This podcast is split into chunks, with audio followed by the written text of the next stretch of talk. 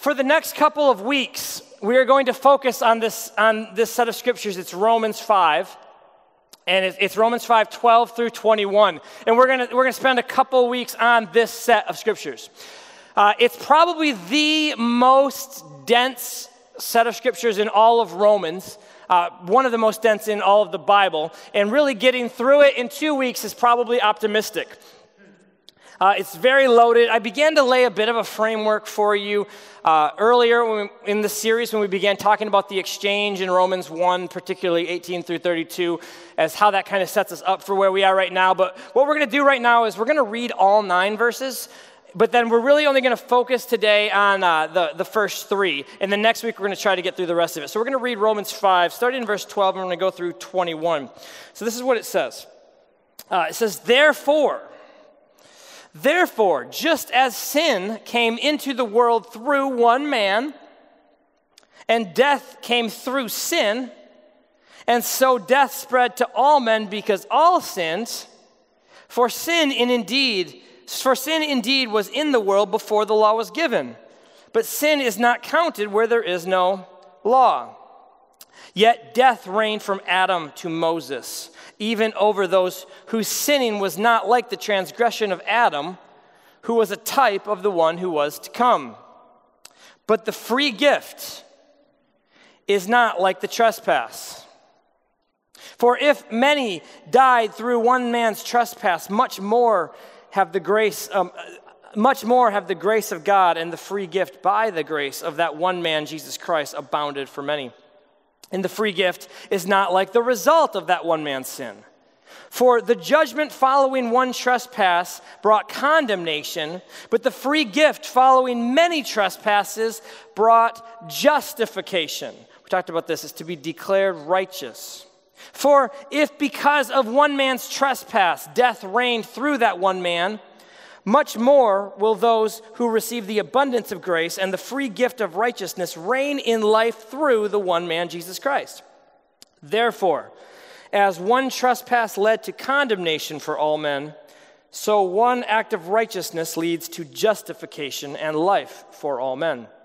For as by one man's disobedience the many were made sinners, so by one man's obedience the many were made will be made righteous. Now, the law came in to increase the trespass, but where sin increased, grace abounded all the more, so that as sin reigned in death, grace also might reign through righteousness, leading to eternal life through Jesus Christ our Lord. I really don't know if we're going to get through this in two weeks, but we're going to, we're going to do our best with it. So you can break down these three kind of set paragraphs in this way. John Stott does this thing on this where he breaks this down, and I'm just going to show you what he does of what we just read in the first section. Uh, both Adam and the new Adam, Jesus Christ, are introduced. Uh, Adam is introduced, obviously Jesus was introduced before this, but kind of he's reintroduced. Adam is introduced as one who's responsible for sin and responsible for death entering into the world. And Adam is identified as a type of one who was to come, which we're going to soon see that that's referring to Jesus. He's a type of leading up to Jesus. Then in the second paragraph, what we see is that Adam and Jesus are contrasted. They are contrasted. And then this in the third paragraph of this section, they are actually compared. So what we're going to do today is we're going to focus just on this very first section. Now, the first thing that we get in this is the word therefore. And the word therefore is actually very, very significant, because it's a connecting word. It's it's it's see the very last verse before we get into this thing about Jesus and Adam is all about reconciliation. So we talked about reconciliation last week, and it talks about how uh, we should rejoice in God through Jesus, through whom now we have reconciliation. So that's what Paul tells us to do. He says, "Rejoice because you've been reconciled."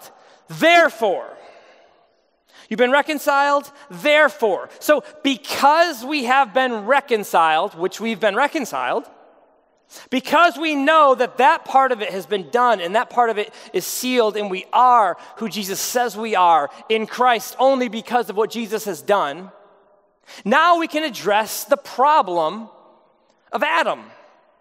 And it is a problem.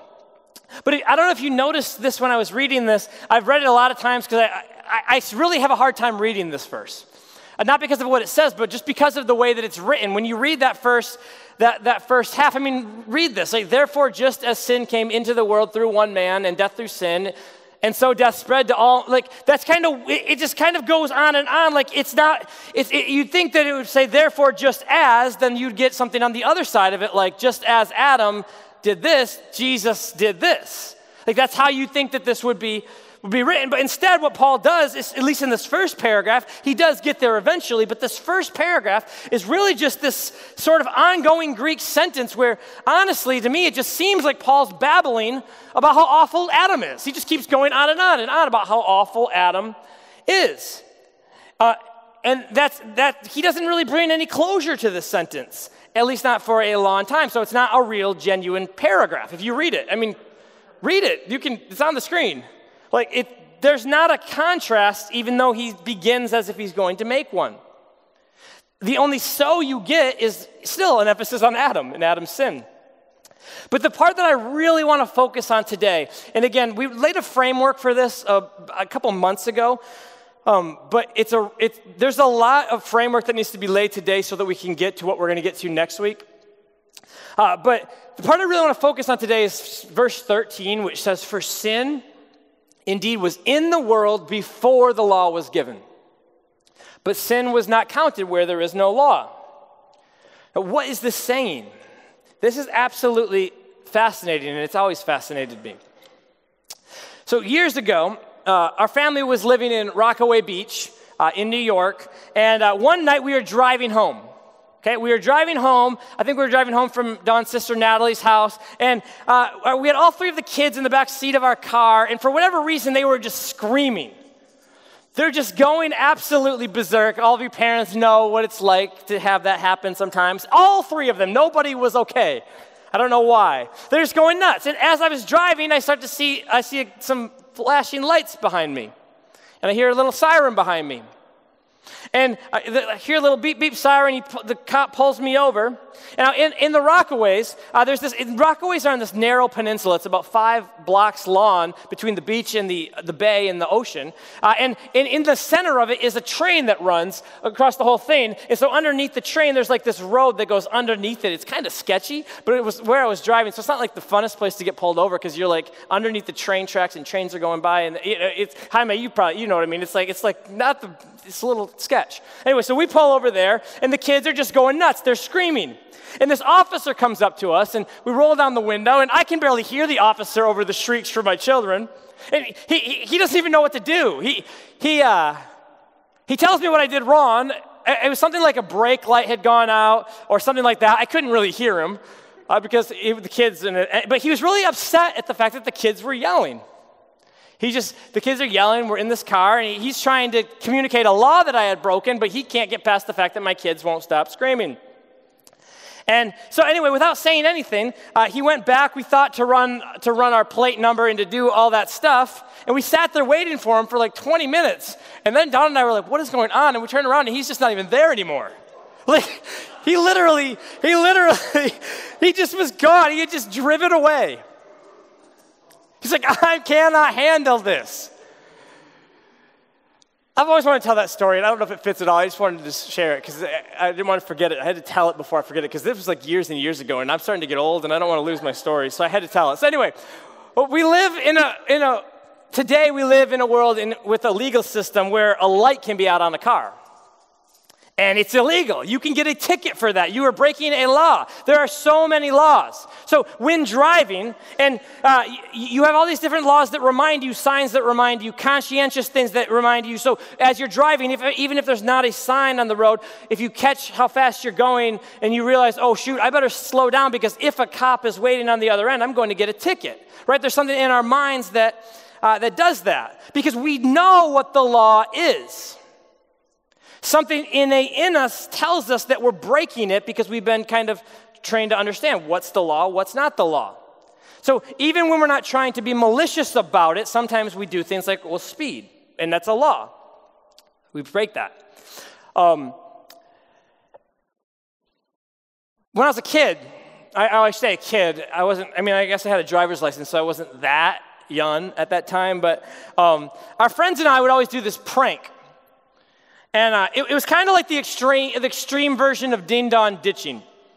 And what we would do was uh, behind these, the big business, the big box stores, OfficeMax was the best of all of them. Uh, there were these, there were these loading zones with these with these bells that you would ring for the uh, for the t- it's like if you have a big delivery, you'd ring the bell, and then they would open the garage or whatever, and you could bring in the delivery. And these are really, really loud bells. And OfficeMax was particularly amazing because when you ring the bell, uh, it's next to the uh, emergency door. So when you open the door, all of these sirens go off in the whole building, the fire alarms.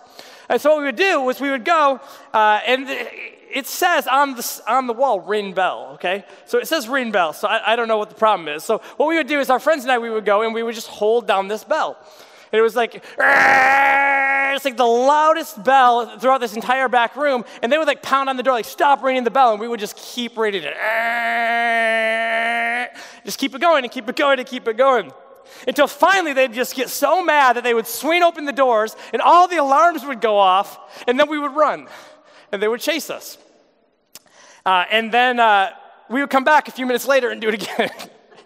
And do it again, and do it again. And we would hold it down literally for several minutes, as long as it took. And we kind of made this a thing. Like our friends and I, we spent a lot of our time after school, we'd be like, let's go hit the bell, let's go ring the bell. That's what we would do. Uh, it, bizarre uh, Christian entertainment, which apparently is more illegal than you think it is. So anyway, um, so even though the sign said ring bell, it didn't matter. Uh, if we were to get caught, we would probably be in some trouble. So the, the stores, they would actually, it got really fun. They would actually set these like little traps for us because we, we had we had we had a relationship with Kroger, we had a relationship with OfficeMax, Staples. We had a lot of fun there. Uh, at at uh, what's the um, sports place? Um, No, not Don's. It's like, I think they're probably all out of business now, but and one of these sports stores, like M C Sporting Goods, I think it was, like they actually came out and they caught one of our friends one time and he was trying to ride away on a skateboard and they like literally hit him with his own skateboard. It was crazy. I don't know. It was, people, they took it really seriously. Anyway, uh, we would always run from the store workers, but before long we were doing it and we found ourselves running from the police. See, the way we would do it is we would often send teams out to do it because it got, like, we were doing, like, every day we would do this. We're crazy. I don't know why we would do this. But I remember I was on the second round that day, not the first round, and I, it, I swear to you, I'm not lying. This is crazy. Our friends went out there. They hit this bell. It was Kroger, and Kroger was ready for us. We rang the bell, and then these police cars came running, pulling around the corner. Like, we'd done this a lot. We were pretty consistent. And our friends just scattered, and they ran, and they hid. And one of them, um, one of them actually hid in a tree not far from Kroger to get away. And they sent messages like, "Listen, I'm in the tree. There's like five police cars that are looking for us." Um, and I, I didn't go on that run, so I was in the clear. So me and a couple of my friends, we were walking. Uh, we were about three neighborhoods away, walking toward our friend to help. And a police officer pulled up next to us and asked us if we'd seen any kids running. And then we were like, "No, I haven't seen anything." And he's like, "Yeah," and he, and he explained to us this bell situation. And I was like, "Yeah, but that can't be a big deal. Like, that's not that. That's nothing, right? There, uh, there's bells. It sounds like no, you know, I don't know, right?" And they said, "Oh, when we catch them, there will be consequences." I'm like, "Okay. Well then," he had no idea that I was the I was like the brainchild behind half of it. Like we were all we did this every single day. And somewhere in that book of laws, if I were if if if it weren't already written, um, after, then then somebody after that summer definitely went and they wrote and they made a law about that. We're in these bells behind stores because it was it people were mad about it, right? And what what Paul does here in this passage is he's taking us to a time when there was no law. And he says it like this. He says, sin indeed was in the world even before the law was given. So even before they tell me I can't ring the bell, even though the sign says ring bells, I'm still not supposed to do it. But this line right here, this is what I want to make the central theme kind of for today's message. Sin existed even before we wrote on tablets that it was sin. Right and wrong existed even before right and wrong were spelled out for us clearly in a way that made it obvious to us. Like, have you ever been given a rule, something that you're told you cannot do this one thing, and then naturally, of course, all you ever want to do after that is do that one thing. You're like, I want to do that. And then that leads people to either breaking the rule, or it leads people who are more like me probably to figure out a way that they can not actually break the rule but do something that will make them create another rule instead uh, later. Right? You know who I'm talking about. You know that's probably half the people in this room. I know it was Josh, one hundred percent for sure. Uh, the people who are, you're, you're the reason we have to make more rules. Like, if there's a law about driving the car with screaming kids, that cop probably would have given me a ticket, but there's not a law against that. So we're good. So Paul in Romans one, what he does is, that, and this is, I want to show you the parallel between Romans one and two and three and four, the, the lead up to this, and then to five. In one, he says that, listen, there are actually people who actually just invent ways to do evil. They're just inventors of evil. That's kind of what we, w- the point that we get to is after there's all these different things that we know are wrong, and even beyond that, there are people who even are just like, you know what, I'm just going to figure out new ways to do what's wrong. But the point here is that even though these things were wrong, there was no way to count it against someone before the law was in place. Okay, now in the beginning, though we did not have laws written on tablets yet, God did give man a very specific command. He told him one thing very specifically to not do. He said, he said, you can eat of this tree, the tree of life, but just don't eat of this one. You have two trees in the garden, eat of this one, don't eat of this one. Right? That was the command. He's like, this one, he's like, he's like, you know what? I this one will this one will give you life forever, this one will kill you, and I'd rather you live forever in this amazing garden that we've created, so why don't you just eat the good one? That was it. It was one rule, it was one command, with a punishment, seemingly, that was spelled out for them if they disobey. But let's talk about the garden for a little while. One day I really hope to do a series on Genesis. We've been talking about doing that. Someday we'll do it at least through like one through eleven, but probably the whole thing. Just fascinated with the story um, of the fall of man and what kind of came from it. Um, and one of the reasons I'm so fascinated with the story of the fall of man, I was talking, I've talked to a lot of you about this this week, and Don and I were talking about it even a little yesterday. The reason I'm fascinated about what, this is because a lot of the conclusions that are made about what took place in the garden are actually drawn from other writers other than the writers of Genesis and what he says about it. But it's actually very likely if you were to read Genesis two and Genesis three very closely and you were to remove everything that everybody else has ever said about it, or anything you've ever heard about it, you actually may have a different, something new may illuminate to you. A different understanding of this passage may come than the one that you thought was there. And what it actually says really does matter. But with the Bible particularly, because the Bible is a whole and the Bible is the breathed on, inspired word of God, it is also important that we understand what the writers of the New Testament believed about Adam. And what they believed about this creation account and what they interpreted these ancient stories to mean for them and to mean for their lives and for us today. There's a phrase that I've said to you before, I haven't said it in a while, uh, something that the rabbis would say was this, they would say, well, God spoke and the rest is commentary. God said it and from there we're going to talk about it. And that commentary is incredibly important. That's why at our church we value conversations so much around here.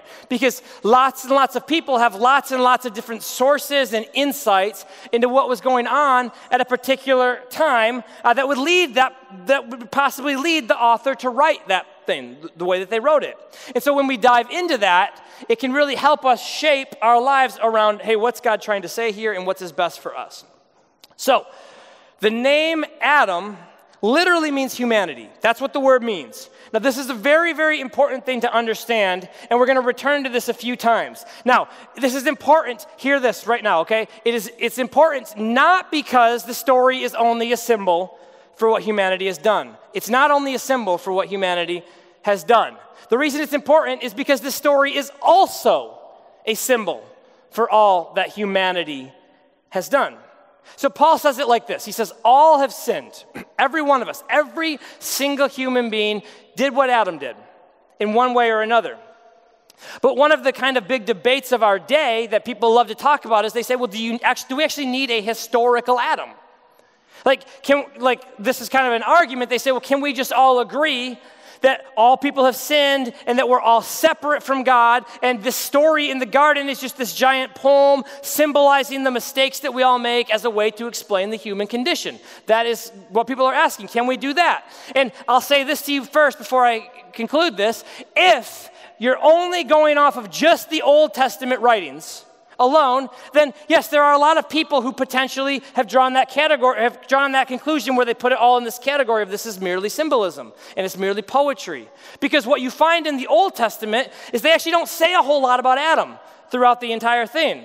But rather what you find in the Old Testament is a pattern that demonstrates the human condition and a tendency to try, uh, to de- a tendency that we constantly kind of are kind of playing on repeat. The pattern is something like this. We start with chaos. The world is chaos, Genesis, before the, God brought order out of chaos. He creates out of nothing. He creates out of chaos. Then what happens? God makes a covenant with his people. And then what happens? Uh, normally with that covenant, there's a mission that they're given. They fail at that mission. They fall, and then God has to redeem them. He has to put them back. That's what happened with Adam. He gets the cultural mandate, be fruitful and multiply, fulfill it. Uh, this is the glory, cultivate the earth. Uh, he disobeys. Then he has to go back to the beginning and do it all again, but God redeems him. It's the story of Noah. It's the story of Israel, right? They're in chaos.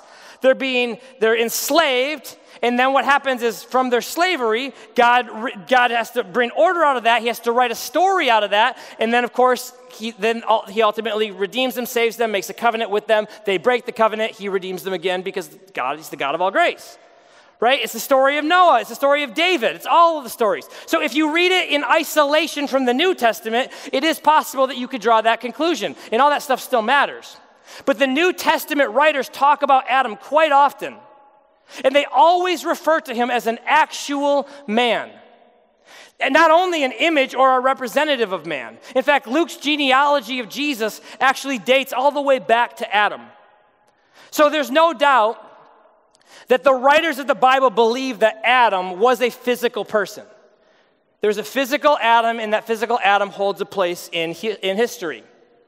So for me, I would like to offer to you that that story is actually, the part of the reason the story of Adam and Eve is so powerful is because it's not only viewed as something that happened, but it's also a story that tells us a lot about who we are. So God takes something, something that his history says happened, we record it, but also God says, you know what, this is also your story. Adam is Adam's story, but Adam is your story. He's also, he's my story. That is, that's Adam is Adam, and he's also us. I mean, if I were in the garden that day, I know I can't speak for you, I, I, I can only guess, I can speak for me. If I were in the garden that day and God told me I could have anything besides that one tree, the tree of the knowledge of good and evil, as much as I would love to believe that I would just set up shop underneath the tree of life and just keep eating from that thing all day and never ever venture over, I know me. And I know that eventually my curiosity would get the best of me, I'd get bored, I'd linger over there, and I would do the exact same thing. But here's the thing that I want to help you guys hopefully sort out, and this is what I've been wrestling with with this this week.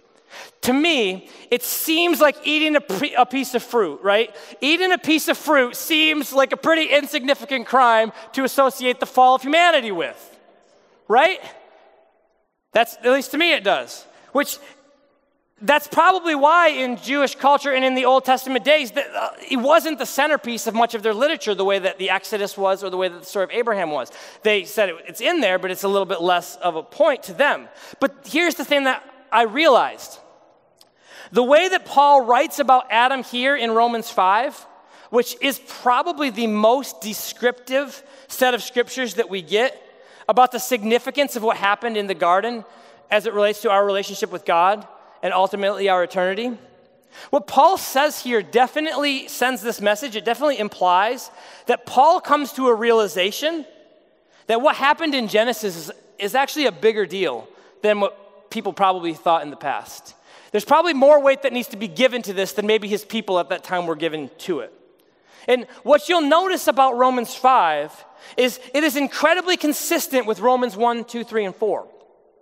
See, it's not meant to be read in isolation, but it's actually meant to be in a continuation. See, we've talked about this for a long time. Romans one particularly is very extreme.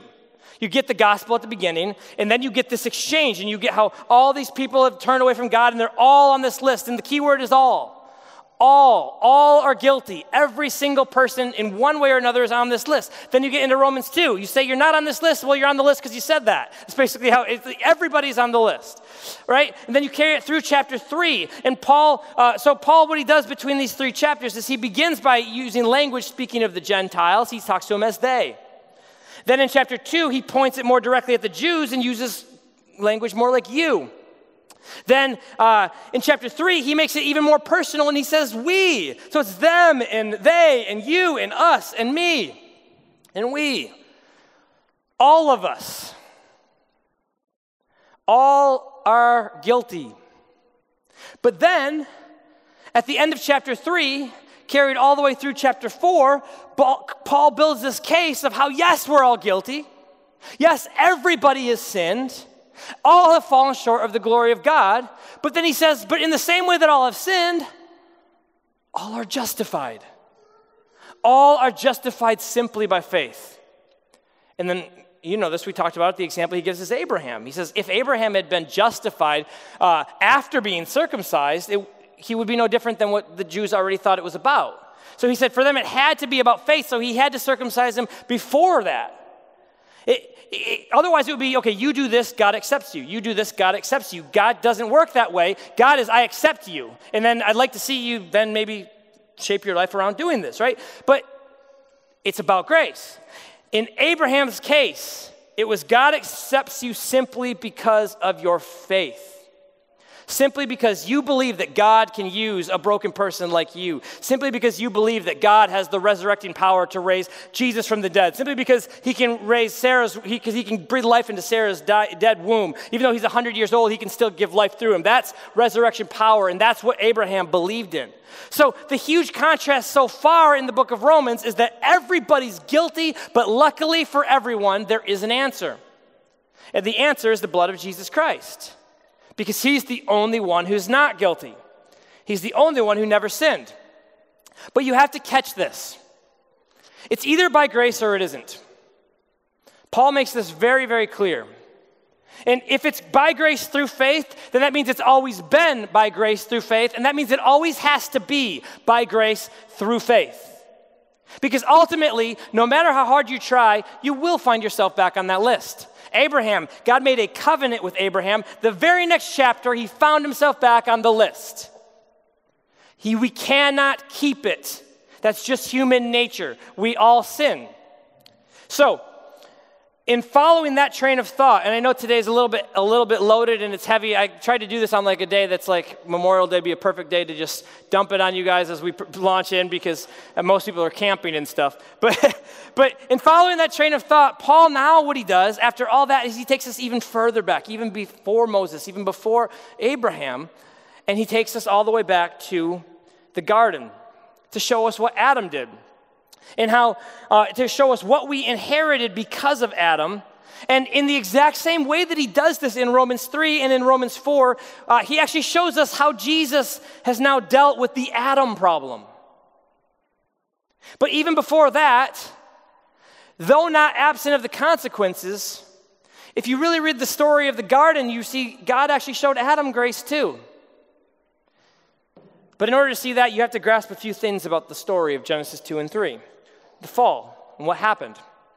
We talked about this briefly when we were in our section on Romans one and we we're talking about the exchange. Again, there's a lot of correlations between these two. But we need to lay the framework here so that we can explain um, further uh, both what's going on in Romans one, but also we can look at it more thoroughly here in Romans five. Because the concept of Romans five in a nutshell is this. This might sound confusing. Romans five, this is the concept. We were created to live the lives like they had in Genesis one and two. Then Genesis three happened, making it so we no longer could have the lives that were created for us in Genesis one and two. But Jesus, in all of his glory, through his death on the cross and his resurrection, has now undone Genesis three, making it possible that we can have Genesis one and two again. To redeem something means to put it back. And that's what God has always promised that he would do. He says, I will restore my people. I will redeem you. I will put you back to what you were created to be. So, understanding Genesis one and two and what they actually had, and understanding Genesis three, what they did and what was lost, is crucial to understanding what Paul's saying in Romans five. Again, and this will carry over into next week, but what they had in Genesis one and two was glory. They had the glory of God, and they had a mandate to be image bearers of God to the world. What was, it's what was known as the cultural mandate. Human beings created in the image of God, being charged with the role of being God's ambassadors here on earth. It essentially, really, in Genesis, is the first image we get for what we now would call the kingdom of God. People creating the world that God intended. A place that adequately represents God, and we're cultivating that and spreading that and creating that. But there were two trees in the garden. And they're bo- the two tree- there's probably a lot of trees in the garden, but there were two trees that were mentioned by name. The tree of life and the tree of the knowledge of good and evil. And God said, don't eat the tree, don't eat the fruit of the tree of the knowledge of good and evil.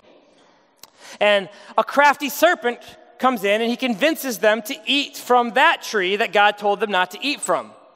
And he convinces them that if they eat of the tree of the knowledge of good and evil, then what will happen will not be losing something, it will actually be them gaining something. They will gain the knowledge that God already has and the ability to navigate good and evil. And for everything that I can tell, and we can have conversations and we can debate this, and I would love to talk about this later, but from everything that I can tell when I read Genesis three, and I read what happened when they ate of that tree, exactly what the serpent promised them is what happened. Exactly what he said would happen, exactly what he said that they would get, they got. They got the knowledge of good and evil. And the reason that I believe that is because in the garden, after they eat it, God says this, behold, okay, now they're like us in knowing good and evil. That's what the serpent said would happen. This is what God said happened. Okay, they ate of the tree. Now they become uh, they become like one of us in knowing good and evil. Now, because of that, lest uh, lest he reach out his hand and take from the tree of life and eat of it and live forever. So it's saying they ate of this tree. Now we have to make sure they don't eat of this tree, this other tree, the tree of life, because if they eat of that, it says they'll live forever. Then what it says right after that is after, that's, we need to kick them out of the garden to avoid them from eating this tree. Because if they eat of this tree, then they will live forever. So what they do is they put he puts an uh, angel around this tree saying nobody can touch this tree because if they eat of it, um, like, then what would happen was they would then have life. They would have life forever, but they would have life forever intermingled with a knowledge that they weren't supposed to have. They would now live their lives forever, eternally in this state, broken. Forever with this new lens by which to view the world through, in which we determine what's good and we determine what's evil. Now, the reason that that is such a big problem is we were not created for that. We obviously don't know what to do with it. In the garden, right away, what happens? Right away. The very next thing that happens is after they eat of it is they start to get hit with emotions that they had never had before. The first one is shame. Because what happens is they look at themselves and they say, oh my gosh, I'm naked. I'm not supposed to be naked. They look at each other and said, you're not supposed to be naked. Why are we naked? So suddenly that felt wrong to them. And right away, as they looked at each other and they saw something that they felt that it shouldn't be, they realized, wow, we both are going through the same thing. It's not supposed to be this way. And when they realized that, they were ashamed. There's no law that told them not to be naked. There was no law yet. But they they they didn't need a law. They didn't need a law because they had the knowledge to navigate that all on their own. So then they hear God coming. It says that God comes kind of in the cool of the day. And suddenly in navigating right and wrong, they realize, okay, we did the wrong thing. So they hid. But we were created for glory. We were created to reflect the image of God. And that's what they had before they ate. We weren't created to look at another human being and say, that's not right. We are, we were not created to look at a human being and say, and say, man, that's not the way that they're supposed to be. That's a lot for a human to sort out. Think about this. This, this came to my mind this week as I was walking through this. One of the things that makes God, God, and us, us, obviously are the attributes of God, the characteristics of God. Like one of the things by nature is God is love, right? We all know that. And what do we know about love? Just from, from First Corinthians thirteen, we know love is patient and love is kind. Love's not irritable, it's not resentful. It doesn't rejoice at wrong being, but it rejoices in the truth. It believes all things, hopes all things, and it endures all things. It says that love never ends. So love, love can see something in someone else that is wrong, and it doesn't rejoice at that thing, but it still endures that thing. And it keeps believing in that person. It's knowledge that causes that irritation amongst each other. You see something, right? Someone does something, uh, they, you ask somebody to do something for you, and they do it, and they don't do it right, and that annoys you. Then you ask them to do it again, and then they still don't get it right, and that annoys you, and that irks you, and you start to build up this thing, and you, where you're looking at this person in another way, saying, why can't you just figure this out, right? That is irritation. That's, that's what, that's, it's not supposed to be that way. It, it gets under your skin, but true love can overcome that.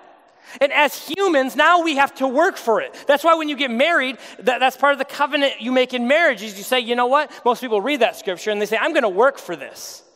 I'm always going to err on the side of love, even when the knowledge of the other person kicks into high gear and I have a thousand reasons to be irritated. I'm still going to work at it, even when I'm frustrated, even when I'm angry.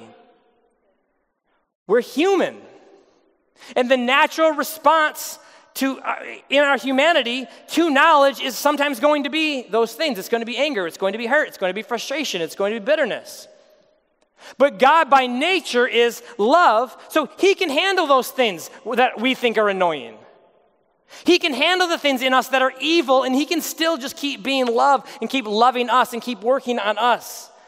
See, most people focus the garden story by asking the question that I asked you a few minutes ago, and that's what was lost. And don't get me wrong, there was a lot that was lost. Adam and Eve, they, they lost their lives because of what they did, ultimately. Ultimately, now all of us have to live in a world where death reigns and finds everybody. But to me, and this is just my view, but when I view this story, I think that a more important question is what was gained? What was gained that was not supposed to be ours? And that answer is knowledge. And what it ultimately was, was it was the first exchange. See, fr- from the very, very beginning of this series, we've been talking about sin. And we've been talking about how sin is a problem. We don't want to just, we don't want to just brush it aside. It's a problem. But it's not the problem. The sins that we commit are not the root problem. They're actually merely a result of what happens when our lives are filled with ungodliness and injustice. And that's when we kind of point sin out as like a specific sin. But Paul talks about sin a couple different ways. One, it's like that. And the two is actually like as a power that kind of looms over you. And that's how he talks about it in chapter three. And so, so one thing we said was our worlds collapse when we remove God from them. So what happens is we say we can do it on our own. And when we take God out of it, suddenly something else kind of we let in, and that looms over us. Think about what Adam did. He essentially told God by eating of that tree, God, I want to determine good and evil on my own. That's my thing now. That's not, I don't need you to do that anymore. He exchanged. And Paul says that sin came through the world through that first exchange. So sin by definition is the Greek word hamartia. It means to miss the mark. It means you have a goal. It's very simple. You have a goal, you have a target you're supposed to hit. Uh, in the case of the Bible um, and our cultural mandate in the Great Commission and the Great Commandment, you have a very specific task that you've been tasked with doing. Uh, you were created to do this thing, and you just don't. So Adam, right, you were created to eat from the tree of life, and instead you ate from the tree of the knowledge of good and evil. You missed the mark. It's like, I'm going to throw an arrow at the tree of life, and instead I'm going to turn, and it just goes the other direction. Hits the wrong tree. We talked about this earlier earlier in this series.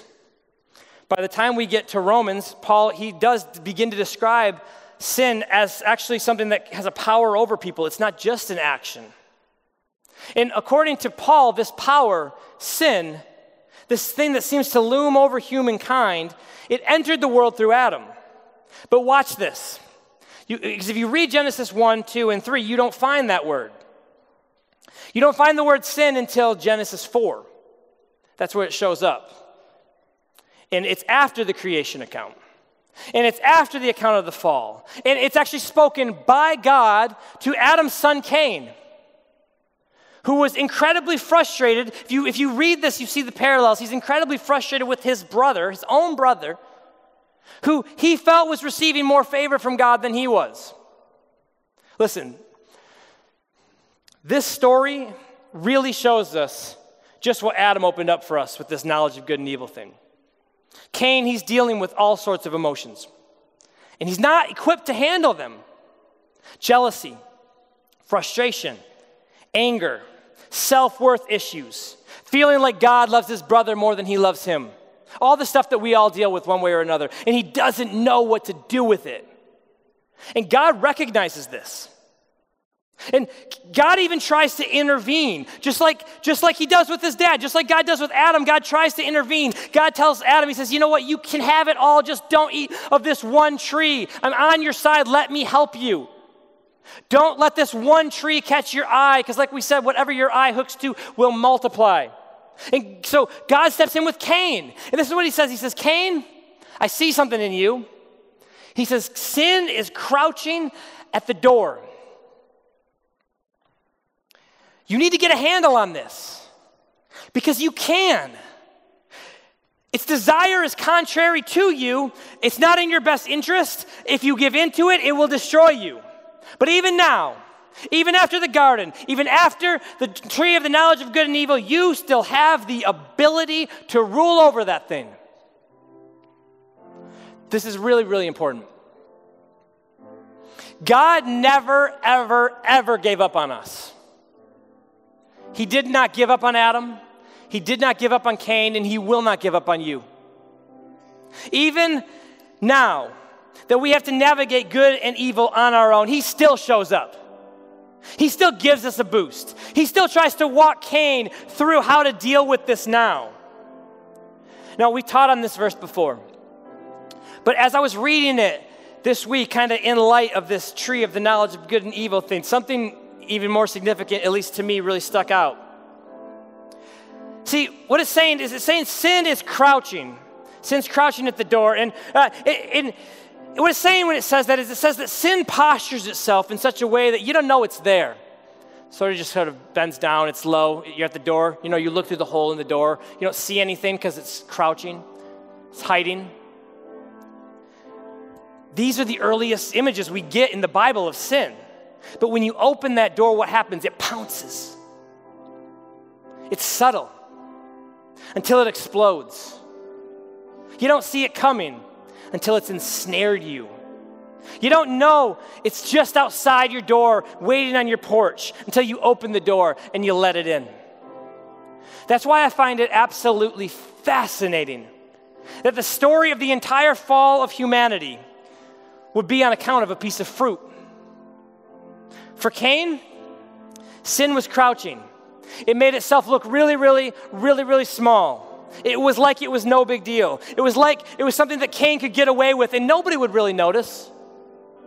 And despite the warning from God, sin did rule over Cain, and he murdered his own brother.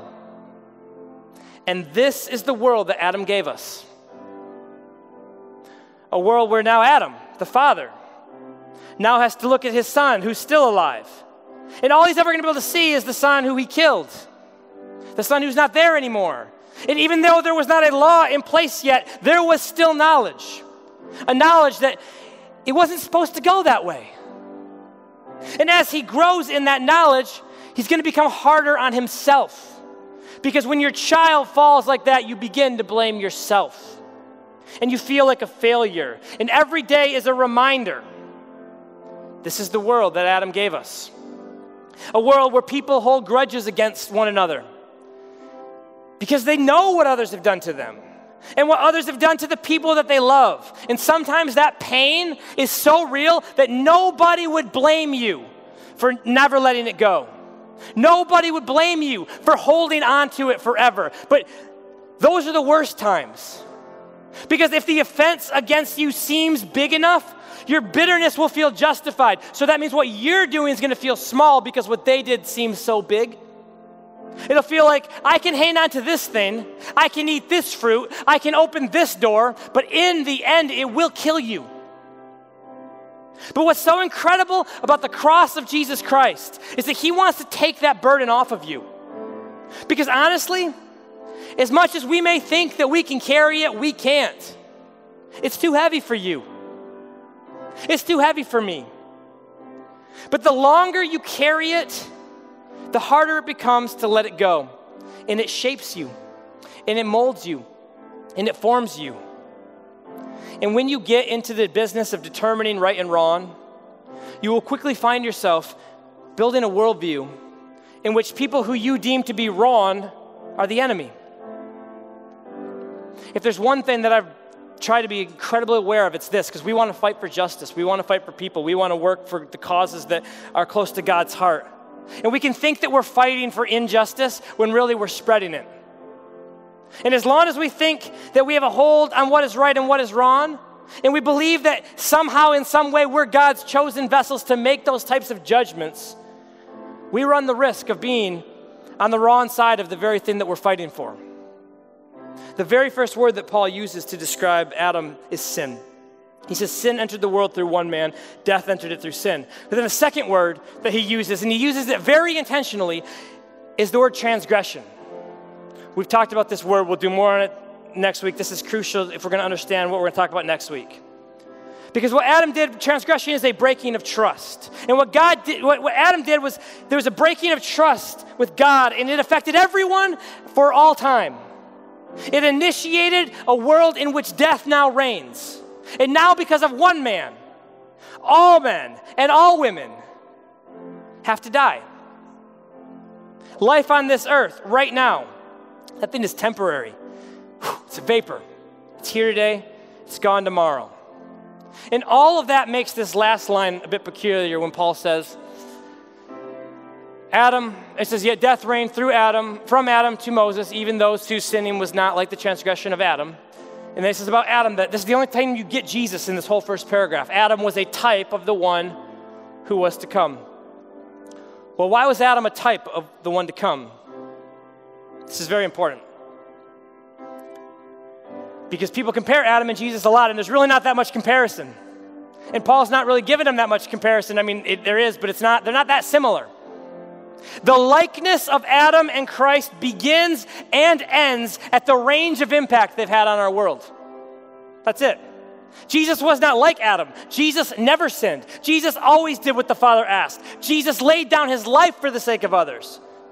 But the thing that makes them the same is the fact that Adam initiated something that the whole world has now has to feel the results of. But in the same way, the arms of the grace of God through Jesus Christ now reach to the ends of that same earth, even to the most broken people. And in the same way that because of Adam, everybody now has to die, because of Jesus Christ, now everyone has access to eternal life, and nobody's excluded. In eternal life, you know this by now, it is not just heaven someday. It's wholeness today. It means you don't have to live broken anymore. Today's a setup for what we're going to get to next week. Because God deals with the problem of Adam. He deals with it once and for all. And we can kind of, in our worlds and in our cities and in our family, we can spend our entire lives living under the power of the Adam that couldn't even say no to a piece of fruit that God told him would kill him. Or we could submit our lives to the one who willingly laid down his own life so that every single person could have the opportunity to be reconciled back to God. The gospel is good news. It is a declaration. It is the announcement that Jesus Christ has done what Adam couldn't. Adam was kicked out of the garden before he could eat of the tree of life. But Jesus Christ has come himself as the tree of life, as the only door that ultimately leads to God.